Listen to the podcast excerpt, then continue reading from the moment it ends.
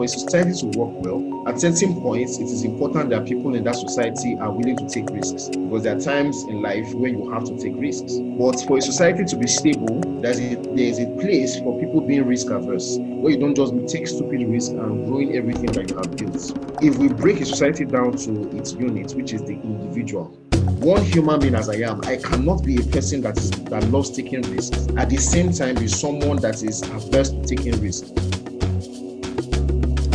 Hello, guys. Welcome to another episode of Conversations with me, Manuel. In this episode, I speak with Sam Oyeyinka, who is a medical doctor and a minister in the church in Nigeria. Our conversation was largely about religion, science, politics, philosophy, masculinity, and many other interesting stuffs. I really hope you find this conversation useful.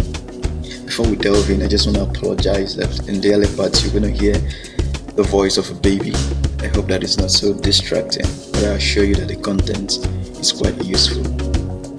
All right, so maybe we'll start by you just giving a brief uh, background of who you are. My name is Dr. Sam, I'm a medical doctor. I work in uh, health management in Nigeria. I am a minister. I used to be the senior pastor of the um, Ibadan branch of our church uh, but I, then I relocated and um, came down to Lagos, and I've been serving as an associate to um, the founding pastor of my church um, globally. I'm serving as the as an associate to them uh, here in Lagos. Um, what else? I'm very interested in um, history and philosophy, uh, theology. I'm an amateur. I don't have any um, hard training in those subjects. I just love to follow them a bit, and as much as my um, my uh, academic or how would I call it that, as, as much as my my my what do you call it modest intellect can can accommodate, that's what I imbibe, and um, it helps me have a a satisfying and a coherent view of the world around me. I see that you have the medical, the philosophy, the theology part, and all that. I mean, it will be quite interesting to look at a couple of that. But first, I don't know your side of medicine, have you had any contact with COVID patients? No, no so I work in health management, right? So um, I work in health management. I work in a HMO. Well, that's um, that's the kind of health insurance, health management organization, uh, where we help um, people and companies get connected to hospitals by um, you know doing health insurance and all that. So I'm actually in health management now. So I've not had any frontline. Um, I've not had to have any frontline um, interface with uh, sick people, so to speak. So yeah, not not all doctors are clinical. Some doctors leave medical school and go go into health management, public health. Some leave it all together. So I'm one of those guys that um, went into health management. So have you always wanted to not be in the clinical part. Yeah, yeah, yeah. When I was medical school, I really, really didn't want to go clinical after school. At the point, I got jaded. But now, in retrospect, I understand now that the reasons why I was jaded were, were more my faults than the situation. But back then, I was pretty sure I was swearing by God that I would not practice clinically. And then I left school and I began to have an, an impression of what it was like, what is like. I became more mature. I understood what I did, the things I did wrong and I got to understand that um, um, the world in other places is not like my medical school and all that. So the idea of practicing, it was during my housemanship, I began to say that practicing is actually really fun, right? It was really fun. Yeah. So I began to reconsider um, practicing clinically. But by that time, my my plans were already very non-clinical, mm. so to speak. So yeah, so and then one way or another, divine providence and providence ordered my steps to where I am and I'm having a good time. I may still practice clinically. I'm not sure. I'm not sure. I just take it one day at a time. So yeah. So what led you, you know, a medical doctor to have this interest in philosophy and theology? Ah, that one has always been there. That's always been there. I can't even remember how early. Uh, what I can remember is that um, sometime when I was in secondary school, my my my my dad my dad okay my dad was separated from my mom for a while then he came back so when he came back he came back with um, some of his old books from when he was in um, his university days and all that so he had this library he had this shelf and he came with all these books, and then there were all kinds of books on geography, history, philosophy, especially a whole lot of philosophical books, different kinds. Um, novels, a lot of ancient, all these um, 19th century novels, a lot of them were there. You know, so 19th and 20th century novels, a lot of a whole lot of 19th and 20th century novels were there. And it was at that point that my in my interest, I noticed that my, my interest in all these kind of things, but I found these kind of things more interesting than the average person. So today I used to tell myself that if I was raised in another country where um, the basics are taken care of, I don't have to worry about fending for family as such, I probably would have studied medicine. I probably I probably would have gone into the into the arts. Most likely, maybe I studied um, classics or something. Philosophy, definitely philosophy. Philosophy, definitely, definitely. So, yeah. I, I don't know if you know of um, this man Ravi Zacharias. There's oh I do I know him. Yeah, yeah there, there's there's this um, story of Lee Strobel. He, he he did same you know narrating one of his talks. Um, Lee Strobel's son came to him and said, "Daddy, I want to study philosophy." Um, and Strobel told his, his son, um, Do you know the difference between someone who studied philosophy and a large pizza? his, his, kid was, his kid was like, Dad, is this like a trick or what? You don't know. He said, No, it's a serious question. He said, No, tell me. He said, A large pizza can, can feed a family of four. so, that's a good one. right. As he said, if if we were in a country where the basics were taken care of, then you probably would have, you know, loved to study philosophy. But I don't think it's something really. Yeah, yes, it's true. Actually, I, I, what he said is actually on point. I began to later discover that, right, there is no country where you will not have to strong. There's nobody. Yeah. There's no country where the basics are taken care of, except want live on welfare, which is not a good look. Either way, you still have had to um, read, read something that can actually take care of your rights. Actually, you're very right. So I guess then that means my life is would have just been the same, you know. And it's good really because I also think that being in a comfortable place enables me to be able to chase the things that I love to do.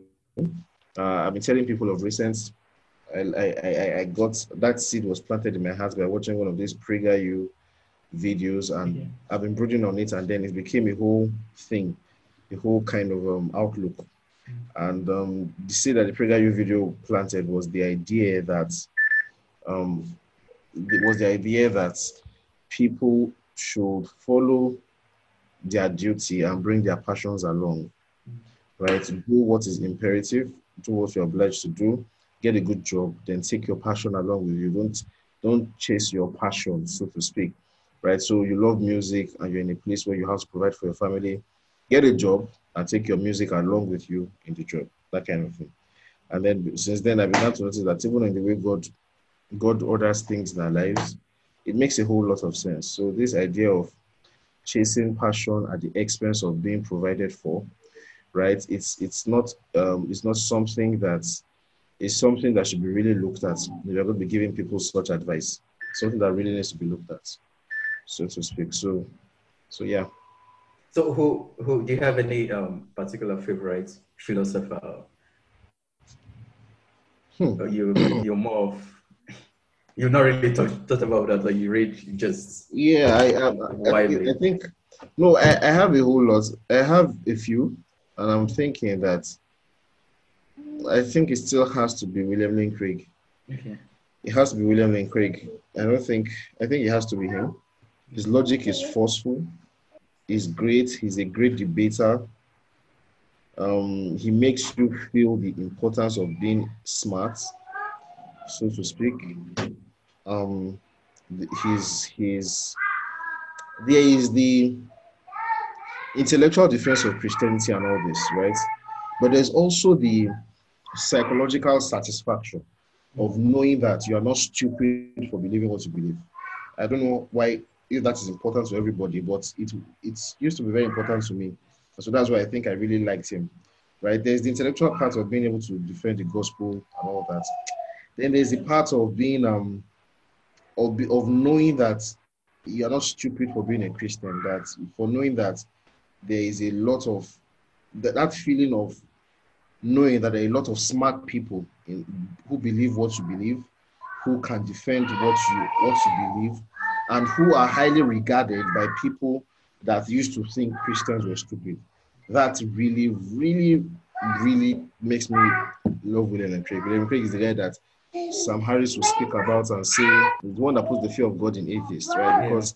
This guy is steadily knocking them down. I mean, this guy is knocking them down like dominoes. Pa, pa, pa. So um, I love that actually. I, I love that. I love that. Makes makes makes me feel good. So so definitely William Craig. And I also love him because he's also a minister. Yeah. Because one thing to be a philosopher, you can coherently defend stuff. It's another thing to be a minister of the gospel, to actually be part of ministry, teaching a local church, teaching the doctrine of Christ to people in their local church in a very, very powerful way. You know, his his um his um, his um, defenders classes has really really helped to put a lot of things in perspective. Growing up, I discovered that growing up in the Nigerian um, Word of Faith contest context, a lot of things we believed were not um, were not absolutely right, but more more importantly, we did never we never really had to question them. Whenever we, we just took them for granted, we just took them for granted and just accepted them as is. Right. So yeah, um, we had a whole lot of that.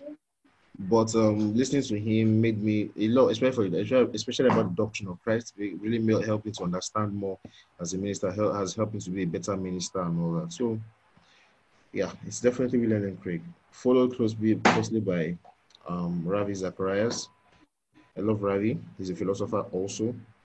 And um, I love him because his um, character is one that I aspire to. His, um, his character of doing things is one that I aspire to.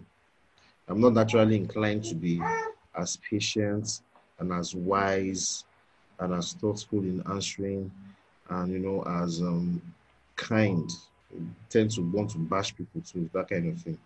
So it's something I've been working on. My wife is always uh, talking about how I need to be more careful about that. So I've been working on that. I'm sure I'm, I'm a much better person for that. So yeah, William, um, Dr. Ravi, definitely a second um, coming in very close second. It's definitely a close second. We have this notion, especially when you, when, as you said, you know, character and patience, that for you to be a man, you have to be tough in that sense. So to. You have to be tough. Thank you. So do you do you see it as that, or you? I mean, do you think that part of the qualities a man should have in that sense, character-wise? I mean, when I mean tough, yeah, I don't just mean you know trying. You want something, then you go for it, but the way you relate with people, you need okay. to be tough on people in that in that sense. No, I, I don't think that is right. I don't think that is right. So this is my view of masculinity. I believe that there is a cluster of traits that should be more that are more predominant among that should be more predominant in masculinity, and there's a cluster of traits that are more predominant in femininity. Um, these traits cannot be these traits cannot be held by the same person, right? So we have to, people have to pick these traits and be more inclined to them differently, discreetly as individuals. I, I don't even understand what I'm saying because some of these um some of these traits mutually exclude each other.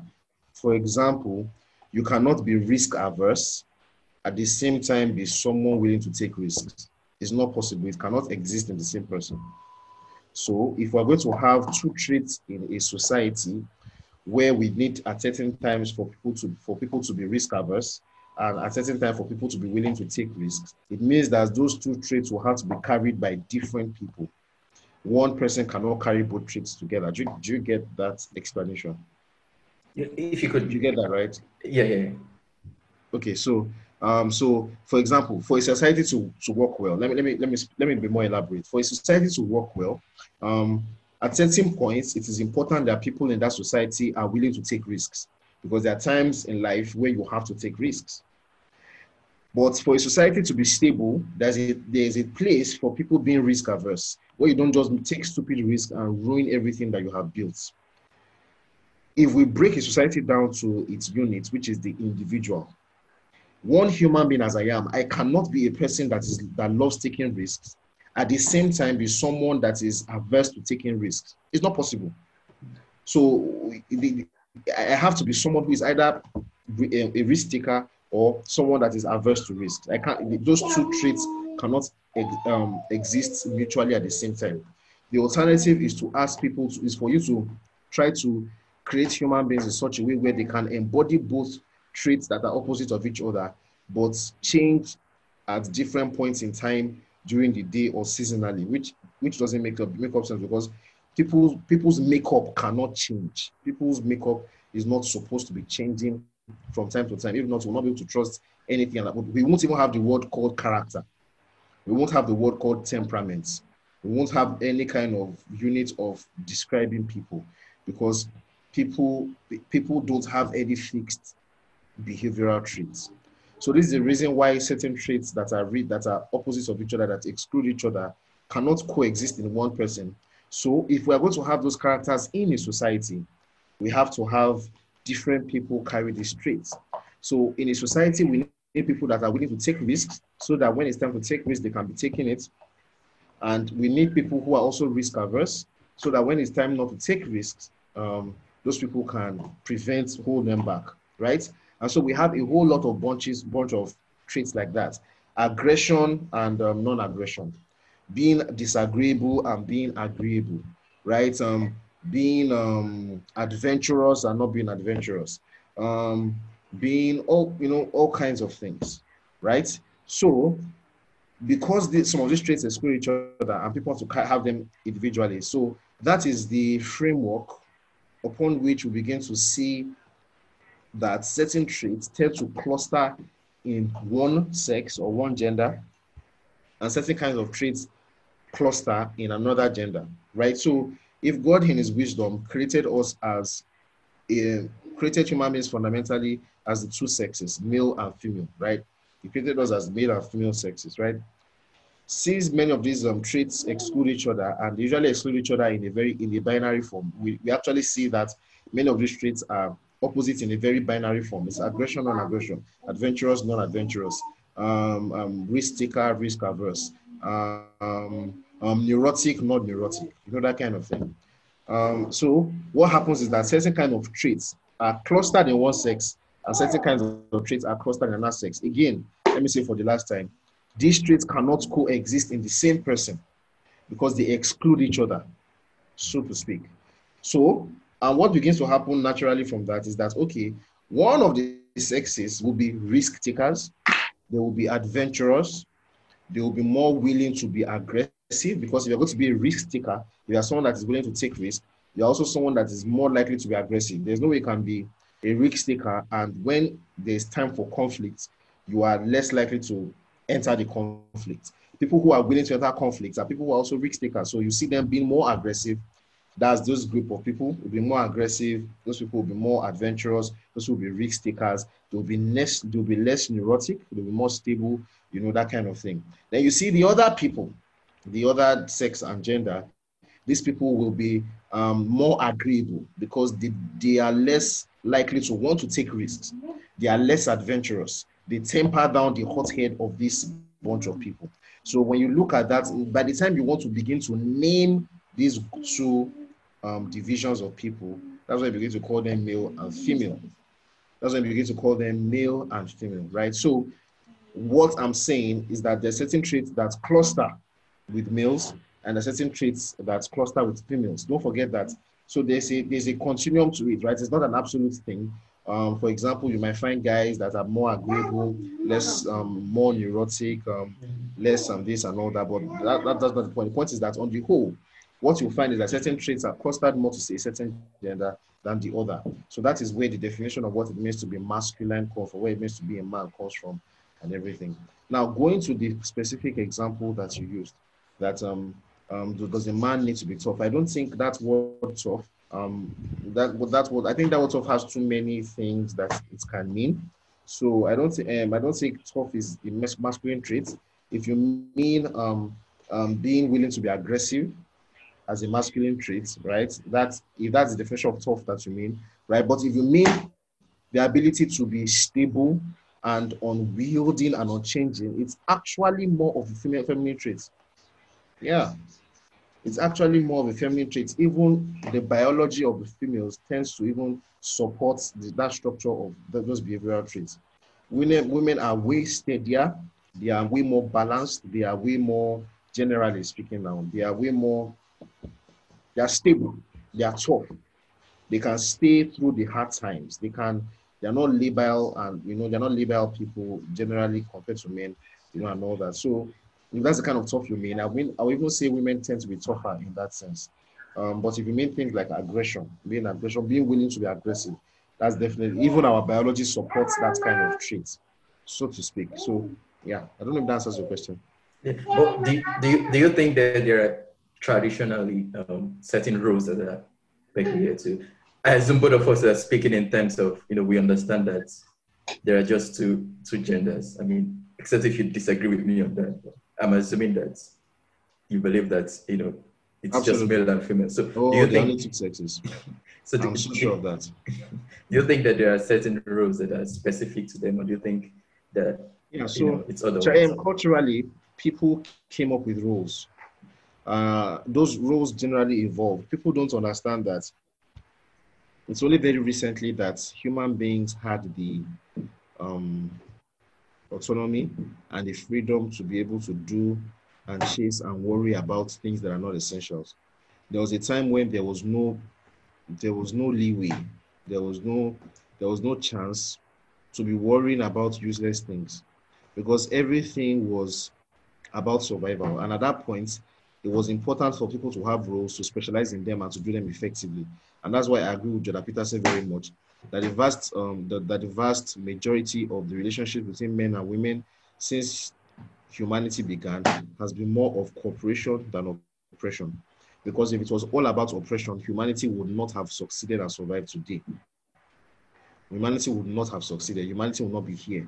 The truth is that the, the, the relationship between men and women has been more of cooperation than um, it is because people try to look at the uh, at the past with 21st century lens that they try to see that they begin to see things as oppression, which are not which which are which are not so, you know, so to speak. So let me not go into all that.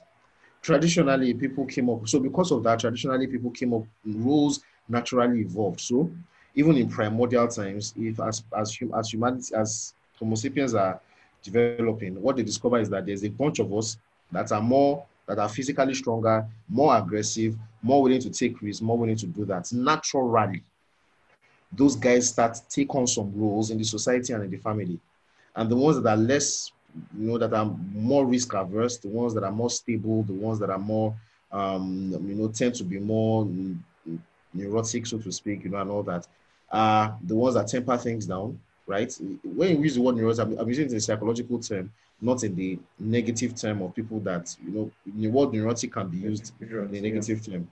What I mean it is a psychological term of neuroticism, as in people who are less, um, less, who are who are more amenable to stress, people who are more likely to be affected by stress, and therefore need a more stable society, a more stable um, environment, so to speak, right? So, anyway, so over time, because of that, this these roles naturally evolved with these two genders, and that's why the world is with way it is. And you see it consistent all over the world, right? You see that thing consistent all over the world. Naturally, human beings grew up, grew into those roles because of necessity. But now that our our challenges have been overcome and they have changed, and they're not challenges of physical survival anymore and more things, those traditional roles that we those traditional roles that we used to have are becoming less and less important. They are still really relevant for a vast majority of people, right? Because at the end of the day, um, it is not, it is still the minority of the jobs in the world today that are intellectual jobs. It actually struck me this week, and I was going to discuss but I don't even know I forgot. The majority of the jobs that people still do in this world are still jobs that will still end up being predicated on the traditional gender roles. For example, the vast majority of jobs are still jobs that are physically taxing so to speak, right? The things that earn money are still the things that are physically taxing. Um, the intellectual jobs, by proportion, right, are still the minority, right? We still have more people that need to work on construction sites, people that are bricklayers, people that are plumbers, people that are this and that. things that require more physical exertion. Even jobs that are even jobs that are so-called intellectual, which puts men and women on the same footing, even though they are intellectual, the physical rigors of doing the intellectual work itself tends to give will, will tend to give men the edge. Do you understand that? For example, yeah. um, men are more likely to cope with doing as for medical doctors, they are more likely to do calls back to back. For example, um, Thomas Sowell was giving an example of where he read that women earn less than men. And then he was surprised and he went to study and did a study into medical doctors in America. And he actually found out that if you if you calculate it based on work done per hour, women actually earn more. And so the reason why men earned more was that men were willing to do more calls, they were willing to spend longer hours at work. The women were not willing to leave their children alone, but the men were more willing to do that. So men were doing like um, 1.5 times the number of work hours that the women were doing. And of course, at the end of the day, who will earn more? Because you are paid per hour. So that's what political propagandists just look at and say men are earning more than women. But when you broke it down, when you actually broke it down to the amount of hours done, the amount of work done per hour, it turned out that women were actually earning slightly more than men. You know, that kind of thing. So at the end of the day, right, that paradigm of men working more than women may still continue to persist until as the world evolves and our work requires less and less physical exertion and more and more intellectual work. That's when we'll see more and more equality among the genders, right? So, having said that, I believe that gender roles, as it is, should be a matter of necessity. I think it's one of the areas where utilitarianism can work. Gender roles should be based on practical needs, not empty traditions or ego or whatever our society has attached to being better or being inferior. I think it should be a matter of practicality, right? So we should always give people roles that they are best suited for and that they, are, will, they will be most useful for as um, things that will help our society as a whole. So if at any point in time we find out that women are better suited for, if in the family unit, for example, if a man and a woman come together and they agree to be partners for life, um, they're supposed to ask themselves things like um, who should stay at home with the kids and who should not stay at home with the kids. Those questions should be answered by what is best for the family, not what our society tells us is, is, is what our fathers used to do. You understand? So if you if you so in such a case, it is possible that the majority of people will still find themselves just because of the way, just like I explained earlier, people will still find that maybe, maybe many of the husbands are still the one going out to work, but that should not be absolute. If you find yourself in a family where the woman is actually more competent or she has a job or she has a skill where she can earn more money and um, the man's work does not earn that much and to pay him, if the family is supposed to work better for him to stay with the children, then he should do so, right? If even if you, you can say he's not naturally inclined to nurture children and all that, in the case of that family, what is best for that family is what everybody should agree on. And so, uh, Christian leadership would um, in, uh, adjust such a man to make sure that he makes painful adjustments to make sure that what is best for his family is what is done. Right. So yeah, so that's my view on the whole gender roles things. It should be based on what is best for the society, what's best for the family, how it's practical, and not just um, um, tradition and useless cultures of primordial, you know, all those primordial sentiments and all that. No, that's not what it should be about. So yeah. Yeah, I think there are some not to use um, terms that are too complex for people, but there are terms like complementarianism and you know egalitarianism and all that, in the sense that you know the two genders are here to complement one another in union of marriage, or in the other sense that you know they are in a sense equal both in role and in nature. So how how do you look at that? Do you see are you more aligned with the complementarian part of it or the other side?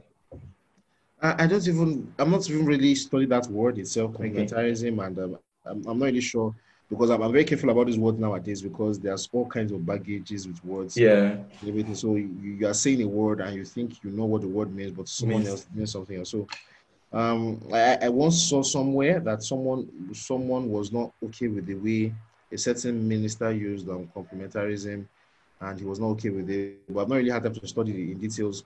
And the person was complaining how that um, um, people were using complementarism as some kind of backdoor channel to yeah. insist that men were somehow superior to women and all that. So I don't know. I don't know the whole baggage and everything. This what I just believe is this: men and women are equal, yeah. but they have um, they have they have, in terms of the family structure, because I don't want to the word to be used. I don't want my words to be used for cases that it doesn't apply to. Uh, let's talk about within the family unit. Okay, let's yeah. talk about with the society as a whole. Now, talk about the family unit. I believe, and I'm pretty sure, that um, in the society, men and women are absolutely equal. There's no inferiority. There's no there's no superiority amongst them. Between them, they are equal. They have different traits. They have different things that they are better at than each other, but they are equal. So, because they have different traits, they are better suited to certain roles. So, they will find themselves naturally gravitating to certain kinds of roles within the society. However, within the family unit, the only place where there's a definition of clear roles, um, there's a kind, what word do I use now? A kind of predestined role with, is within the family unit and not in society as a large, within the family unit, where the man, the husband within the family unit is meant to provide leadership to the family unit. And um, the reason why that is important and why it is right, according to what Christians believe God has um, um, um, mandated, is because the family unit, the, which is the basic building block of the society, needs leadership, right? It needs constitutional leadership. Um, the family unit could not have been left to people to decide ad hoc uh, that everybody should decide who should be the leader of that family unit. What you're going to have is chaos. What you're going to have is a breakdown of the family unit. There will be no family unit because people would not be able to arrive at it will be complete anarchy. Um, leadership is something that should be agreed on. It should be something that is mandated by a higher power in a democracy, the higher power is the consensus of the people. And so only the consensus of the people can break it down. The same way, for the family units, because you cannot democratically elect, because it's between two people, it's 50 50. And even if it was not two people, right, there are some things that are so important that God did not leave them to human beings to be deciding for themselves. God decided that one person would take the role of leadership. But even then, that role of leadership is not the kind of leadership of the world. Matthew, uh, Mark chapter 10 is pretty clear on this. Um, Matthew chapter, uh, what is it now? Is that um, 19? It's pretty clear on this. Jesus makes it clear what Christ, what leadership, according to what he intended to be, really is, which is service, which is um, responsibility, which is taking care of people and not of the world, which um, um, human natural evolution has made human beings to begin to think of leadership as being superior to people and being the boss of people. And God demonstrates this fundamentally, even in the nature of the Trinity, how that God the Father can be the head of the Trinity, but yet is materially um, indistinguishable and not superior, so to speak, to the Father, to the Son, and to the Holy Spirit. So in Christianity, um, subordination is not inferiority. I, I love to say that so much in Christianity, subordination is not inferiority. So the role of leadership in the family unit that the man has been tasked with, tasked with, is not a role of superiority over the woman. Rather, it's a role of service and responsibility for the woman and for all the members of their family. So I don't know if there's a word for that, for that worldview, but that's what I believe. So yeah. I, I recently read a particular um, article, Giving Up on God, and what's the the writer was trying to say. I think his name is um, Ronald F. Inglehart, um, something of that nature. He he's, he was trying to, in a sense, show that religion is somehow declining. And you know, one of the things he, he pointed out to was that people do not no longer see these traditional um, roles as not just essential, but you know, people thought that if we get rid of those things, you know, society is going to break. But when they've realized that it's not going to break, and most of these traditional rules came from religion, and so they, in a sense, discovered that they can do away with them. So I just want to get your your thoughts. And he did mention, you know, the idea of human rights, environmental protection, and all that. Do you think that in the long run, as I said, that a, a secular society can actually give a proper basis for human rights, for equality. Secular society can, if the secular society can do what? Can give a proper basis or foundation for human rights and for equality. Hmm. Hmm. Because he, he, he said, you know, that he doesn't see, see, I'm, I'm trying to paraphrase it, that he mm-hmm. doesn't see that things will fall apart because, you know, according to him for centuries, religion served as a force for social cohesion and, you know, it provided all this basis for human rights. But now he believes that a secular society can provide that. And so he doesn't think that things will fall apart. I kind of feel that he, he's so optimistic because No, that is extremely optimistic, and or he has really put the bar very low for what Yeah. it means for a society to work. hmm, His the bar is really low because even in the world that we're in today, we we we don't need to struggle so much to get examples of what the world would look like without a um, a society that is grounded in these um, our traditional values. For example, um, okay, wait, I, I, I don't want, I don't want to equivocate. So I, I, I have to be very, very sure. So what exactly is he talking about that if they fall apart would not affect society? Is he talking about Judeo-Christian values or those traditional values of having a family unit? Because non-Judeo-Christian cultures also have a strong family unit, um, sense of family unit and all that. So which one is he talking about? Judeo-Christian values or family values? he said that you know every major religion according to him has some version of the biblical commandments thou shalt not steal Okay. thou shalt not kill so you know just trying to read from from the article he said it is understandable that religious conservatives fear that the retreat of religion will lead to social disarray with rising corruption and crime so it's not just you know the judeo-christian worldview as it were but Oh, religion, religion, generally. as a whole yeah in that sense Oh, oh, then he's um he's mistaken. He, he doesn't know what religion means. Religion is not just Christianity and Islam. Yeah. Um, socialism, communism can be a religion. Yeah. Atheism is actually a religion, right? So that's that's funny. Um, eh, there's always a form of religion that um, that is used to hold societies together. Before there was Christianity, there was paganism, and paganism was what held the society together. So there's always some form of religion that holds society together. There's no way. For example, whether people like it or not, right? This radical liberalism and all the and all the things that they're doing Yeah. has all the classical signs and arrangements of religion. They have high priests, they have um, acolytes, they have enforcers, they have their liturgy, they have everything that religions have. So the idea that religion will recede and um, no, no, no, no, that doesn't mean anything. Um, for example, look at China now, or look at um, look at Mao's China. Even today's China, they say there's no religion there. People are religious in one. Look at the example of Iceland. People use the example of Iceland, Scandinavian countries that say Yeah. they're not religious, and no, what they mean is that they are not Christian, not that they are not religious. Because if you want to go by definition of religion, which is the world's view that a person holds together, which a person believes in and holds them together, there's nobody that doesn't believe in something. Yeah. So, for example, in Iceland, they're extremely superstitious people. Those guys believe in goblins and gnomes. Do you know that? They actually do. You can look it up. You can actually look it up. Those guys are very superstitious people. They believe in something. They believe in a higher power. Everybody believes in something bigger than them, right? So there is, or there will always be some form of religion. The question is, which one makes sense? Which one is the best for human flourishing?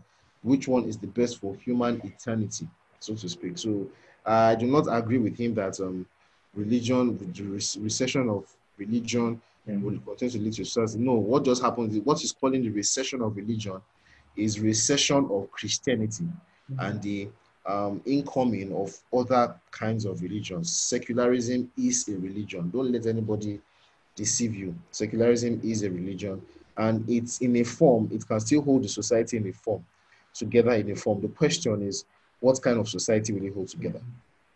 I mean, th- that's that, that society. yeah, that's that's one one thing I discovered from the article. Is in as much as he, he did say that you know data was collected from people, I I didn't actually see what questions people were asked to kind of critique whatever their answer is, and you know his his um deduction from it. And also, he he didn't really define what he meant by religion because Yeah. I, I when They people always do that. They do that a lot. Yeah, when people ask me, are you re- are you religious? I tell them, well, everyone is religious, so therefore I'm religious. So it's Yeah, like we that's all have our gods. That's uh, that's exactly. Everybody has something that they bow down to. yeah. Everybody has something that exists at the top of the hierarchy of their values. Mm, Whatever that is, is your God. yeah. Whatever it is that all your values aspire to, is your God. Everybody needs something that holds them together. Everybody has something that holds them together. There's nobody that is truly, truly, absolutely without religion that is not a nihilist whose life who doesn't consider life useless. If you find anybody that truly, truly has no religion, such a person's life would be meaningless and the person would act it out accordingly. The person would act it out accordingly, right? So, yeah, I don't think uh, that is a that is a um, I, I don't think what the guy did what the guy did there is just what is part of it's just one of those symptoms of things that are plaguing the Western world. I believe it's too much comfort. Yeah. yeah. I mean, in a sense, a friend that I that actually works on my website with me, I shared the article with him, and one of his points is, you know, people have people find a different kind of security in a sense, you know, if if it's not God, maybe it's the fact that they are economically secure and all that, and so that becomes their security, and so it sort of it moves in a sense from mm-hmm. one point to another. It's not that they become irreligious; it's just that they find a difference a different sense of, of security. Yeah. Yeah, talking about talking about religion and all that, I want to get your perspective on the whole blasphemy law and you know the the musician that's has been Yes, I think I think it's beyond Okay. ridiculous. I think it's beyond ridiculous. Ridiculous does not even begin to describe it. It's it's it's a total travesty. Um, uh, even within the religion of Islam, I began to read a whole lot of texts, a whole lot of other texts from other scholars that insist that um, blasphemy laws don't even apply to Muslims themselves. There are others that say it applies to Muslims. I don't care. I really don't want to know. But I think the blasphemy laws are ridiculous. I believe the blasphemy laws are ridiculous. I think it's wrong. I think um, um, I think on the on the face of it, there's nobody whose life should be truncated, who who all the possibilities of what they can do on the earth, all the potential of all the things that they can make to happen on the earth will be ended because they do not believe in God the way you do. It Does not make sense by any standard because what it does is that it's a backdoor channel that devolves that um, that will make our society devolve into some kind of survival of the fittest. Because at the end of the day, the person, if everybody is to live their lives like that, the only people left standing will be the strongest people. And I, I also see that, you know, in as much as not everyone sees it this way, but religion and all that revolves around it is a question of truth. Now, if we believe that there is an absolute truth, the question is how do we arrive at that? If if we think that, you know, okay, this is what I believe and I believe it is true, and every other person that critiques it must die on account of that. I mean, you can't get anyone to the truth through that. I mean, That is a beautiful perspective. yeah. That is a lovely perspective. Especially especially when you're in a pluralistic society. I mean, Yeah. and so the only way you can actually convince people or even fully understand what you believe is when you allow people to speak freely in a sense. Yeah. And absolutely. if we are all speaking freely, I mean, we understand each other, we exchange ideas, we, you know, critique one another and we say, okay, yeah, this is true, this is not true. But especially when it comes to the power of the state and all that, because I- I find it very confusing. Is Nigeria an Islamic state or not? And they tell me, you know, this law applies to only Muslims. Okay, It's- even if it applies to only Muslims. stupid. Yeah. Like it's ridiculous. In Nigeria, I don't even understand it. How a country can have two parallel laws. You have a secular law, and then you have Sharia law. We've been a secular state that people can abide. I'm like, what kind of country is this?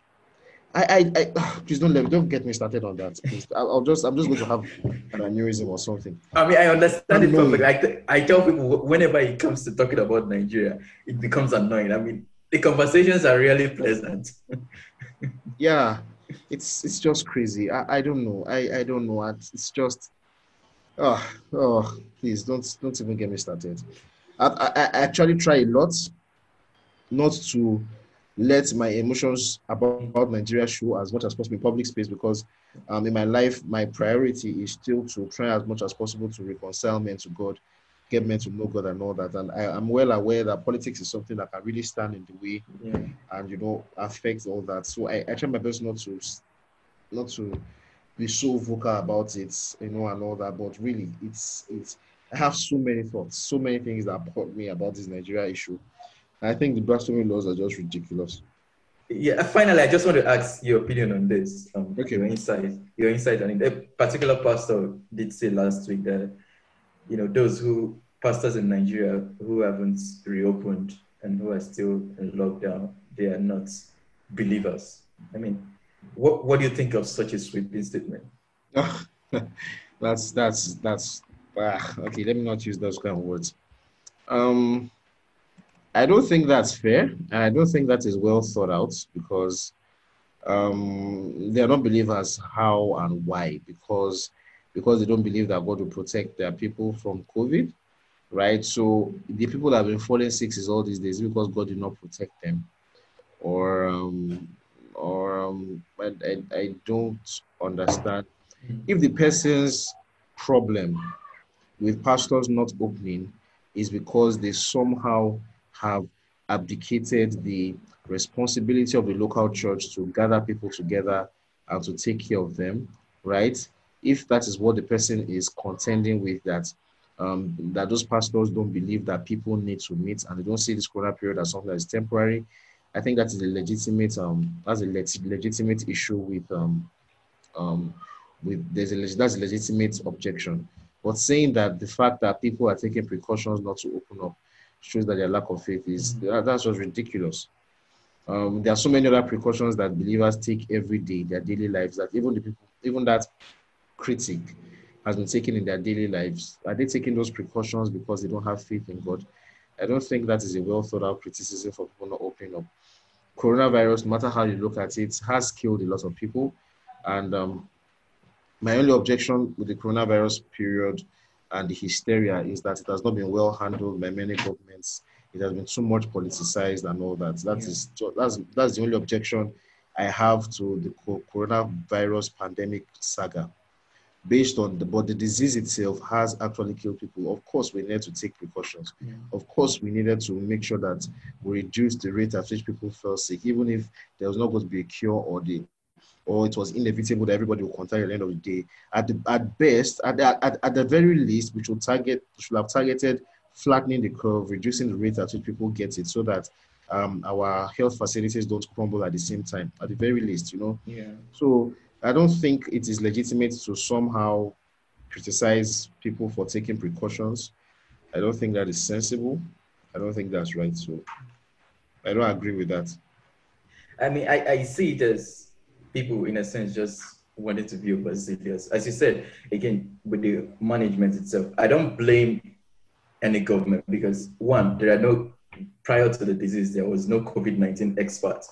I mean, even when people said listen to the experts, science and all that, I get it, but no one had ever encountered it or studied it. I mean, yep. so it was obvious that there were going to be mistakes, but the problem is now politicizing it. I mean, the opposition yep. in every country wants to use it as, I mean, it's politics you know, yep. he mismanaged, we would have done better. I mean, I don't really think so. I just, and so it's, it's probably a time for people to come together, irrespective of political affiliations, and say, okay, this is a, a disease that, you know, can take anyone from any particular party. And so let's come together and deal with it. But again, people are always divided on everything. And yeah, then when, yeah. when this now comes into the church, and I personally have my own opinion about the whole lockdown and how church should be. I have my own opinion and all that, but I would never fault any particular church for not reopening and say, hey, you guys are not believers for not reopening. I kind of, I think that is. So, what sense. are your opinions? You can just tell me quickly. I mean, when it comes to the lockdown, I felt at an initial when we did understand that okay, maybe it was affecting more of the elderly in terms of killing. I mean, the, the rate of death.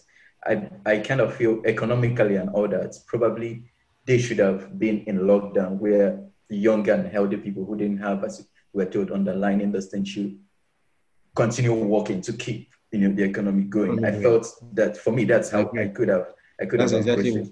That's exactly one of my biggest issues with the handling of the lockdown. And the one that really annoyed me the most was the way Nigeria just did copy and paste and just did a very stupid lockdown. Exactly. Poverty capital of the world with a majority young population. It was just the handling was just ridiculous. I mean, for Western nations have, in a sense, the economical capacity for a particular time to sustain their yes, people, but Nigeria doesn't have that. yes. Now, it was so ridiculous. It was like bureaucrats watching CNN and deciding what they would do based on what they saw on CNN. It was that's all. The whole COVID policy was informed by some politician somewhere watching CNN. That was all. No thinking, no no Yeah. introspection, no people sitting down to think about their own context, their own situation, our country, what kind of Yeah. country do we have, and what can we do, and what do we it's because there's no vision, right? There's no plan. It's it's was that was my criticism of the of COVID. I think it was hysterical and wrong. Yeah. Last week, I spoke with one politician, um, and he, he told me that one of the problems we have in Nigeria is copy and paste politics. So we want to copy democracy as it were in foreign countries and just replicate it exactly and believe it's going to work. And so it's the same thing that happened with this COVID. And I think when we don't ask ourselves, okay, we're a different society, okay, we can borrow certain ideas from them, but is this going to work for us? If it's not going to work for us, we have to discard it and be practical in a sense. Uh, thank you so much for your time. I, I Yeah, really, really It was, was a good time. It was it was actually fun. I think we should we should do this more.